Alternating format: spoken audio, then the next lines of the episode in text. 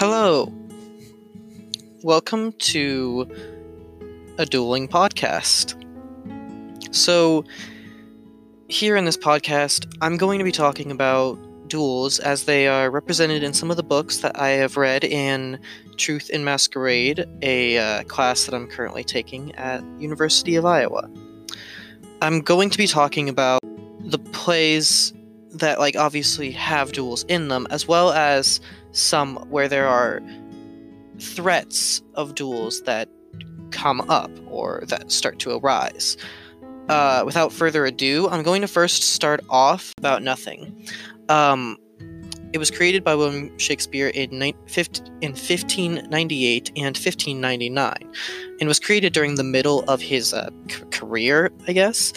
It's about the love of Benedick and Beatrice, but also features a character known as Claudio, and there is a kind of plot of him denouncing this one woman named Hero on the altar before they're about to get married, and later, obviously, her father takes some issue with that, and has a kind of scene during Act 5 where he kind of threatens Claudio over that. During Act 5, he says, Leon, Marry, ye dost wrong me, thou dissembler. Thou, nay, no, ne'er lay thy hand upon thy sword. I fear thee not. Claudio responds, Marry, beshrew my hand, if it should give your age such cause of fear. In faith, my hand meant nothing to my sword. Essentially, what this is basically kind of it's a threat of a duel between the two. Leon is essentially stating that he, if he needs to, will take up arms, in this case his sword, against Claudio, because Claudio ruined the name of Hero by denouncing her on the altar. So this was a fairly common kind of thing. It was mainly apparently between the middling classes, according to Anthony Simpson in Dandelions on the Field of Honor. This was something that a lot of middling classes actually did. They would have a point to prove, so they would kind of threaten to duel someone over it. And ruined honor was an especially big point to prove for a lot of these classes who already, in their positions of life, may not have had the greatest honor or the greatest start to their life. So, obviously, for someone who was born into a noble family, they want to keep their honor as well, so it's especially important that they have that need or that desire to duel. Obviously, this is kind of, it's a play, so it's a bit of a different situation, but still, it is just as important. A small interjection here as well. In a similar situation, I wasn't able to find the exact quote, but I did look again at Pride and Prejudice for examples of duels, and there actually is talk about how Mr. Bennet, during the time that Lydia is, of course, taken away by Mr. Wickham, Mr. Wickham is a soldier that has had some bad blood with one of the characters in the past. He steals away Lydia, which during this time, if he didn't marry her, was a big no-no for both her, him, and the family that she comes from, of course. So during that time, Mr. Bennet, there's a bit of worry that he might have to go and try and duel Mr. Wickham, the kind of reclaiming of the honor of his daughter, and that's obviously, again, pretty similar to what's happening here in Much Ado About Nothing. I wasn't able to exactly find the quote that this was mentioning. I saw it was a part of Pride and Prejudice. I just wanted to include it as another example of duels coming up, even if they aren't exactly shown.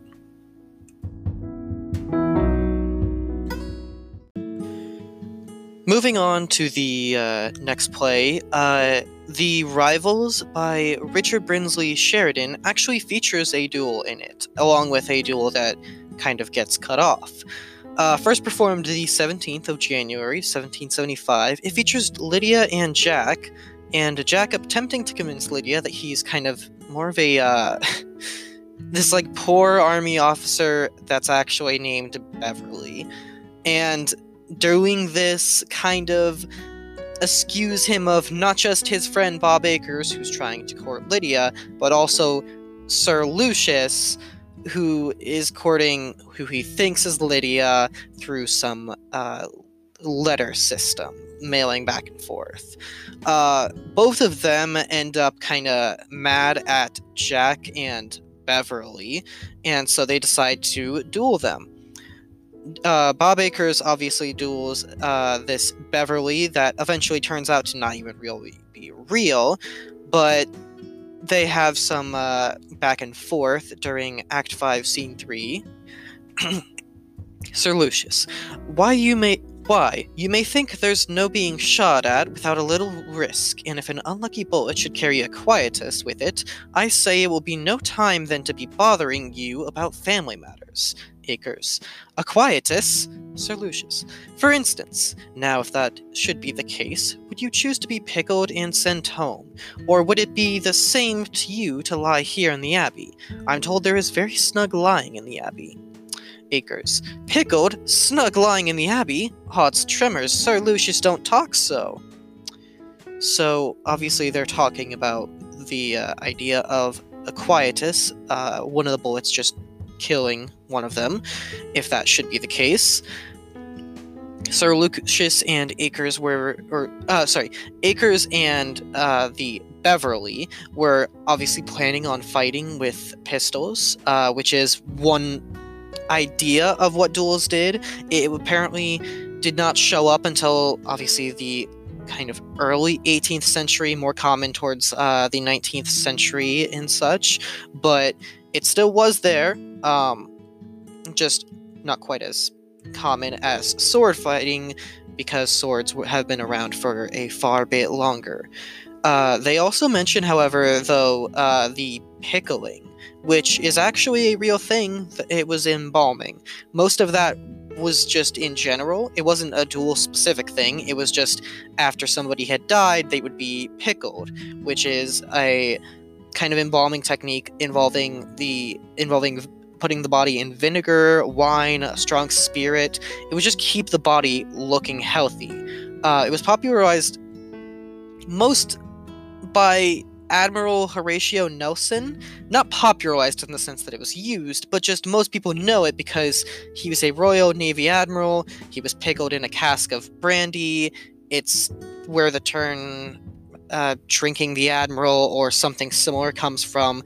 It was a fairly popular story that people had drunk from the same casket that he was pickled in. Gross, but not as gross as as the idea of pickling in general.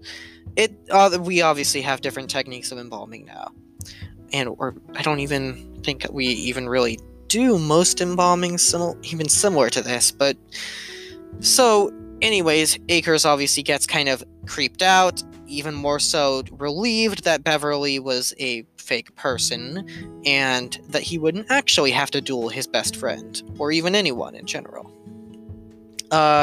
What is important, though, is that sword fighting that was actually mentioned would probably be done with a saber, which is a kind of, it's hard to describe, but it is a blade that has a on its side it has grooves, and the actual top or tip of the blade is a more blunt point. The blade itself has a handle that's often very ornate because it was a very commonly used blade by the Navy or by military in general, and it was also extremely popular at the time for a fencing sword. It was probably the blade that they would use, if not probably a more thin type fencing sword, because a lot of plays now would probably just stick with swords that we recognize more easily as fencing swords, even though that one was used most often during the 18th century. So, among all these is the question of what would happen to them after they killed somebody. So, the best example to use is to compare it to a real-life event that did happen. Captain Edward Clark. He was a man who was imprisoned for dueling. Edward Clark ended up killing somebody at Hyde Park, and it's a pretty interesting story, actually, because He's one of the various people who is obviously known for killing someone in a duel and then getting kind of imprisoned for it, but he didn't really get in trouble for it, at least not in the sense that somebody would obviously now. The court saw what he had done, and they believed that he acted as a good-natured man and that he would essentially be left off of the crime he had done. And at the time, this was pretty common for people who were of a higher standing society. Upper class enabled the way that the upper class acted and kind of went about sort of meant that they were able to get away with duels like this. In the case that we've seen of the two plays, these people probably would have been let off if it had been a duel for honor. It was apparently a often practice that this social status of the upper class would just be enough to let them off murder. It's obviously quoted in a lot of crime and sort of dueling books of the time, but this sort of information comes from Crime and Punishment in 18th Century England by McLynn Frank, and as it's covered, it really just lets these people get away with duels. You would think that there would be some harsher punishment, but really there wasn't, at least not at the level for what they were doing. This kind of story, the story itself came from the Bloody Register, and it's pretty obvious that this is not a one-time event. So obviously duels are pretty common at this time. They, as you've seen, have happened in real life as well as being presented so often in plays.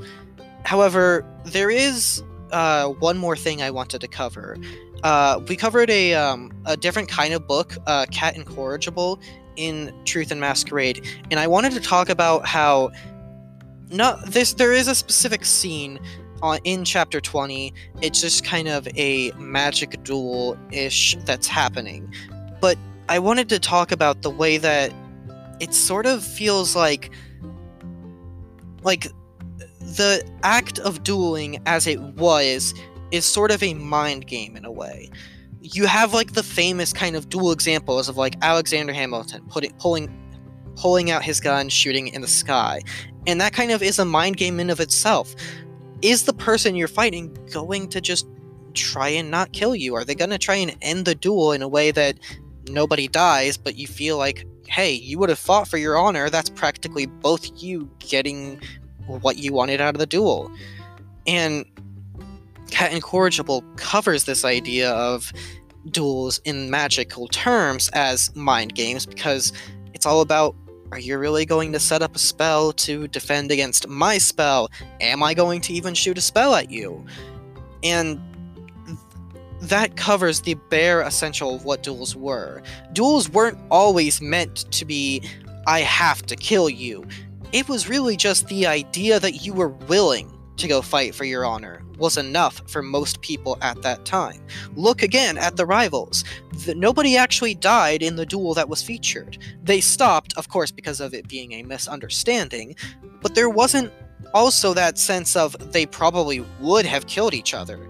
There was a chance that they could have stopped and just vaguely gone on the idea that, yes, we both would have fought for our honor.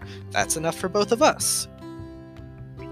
But duels, as we've seen, are mainly a middling class or an elite class problem. They wouldn't have been lower class, but they're such a unique part of that time in history. Something that we'll obviously never have at this point in time, because people don't often fight for their honor anymore.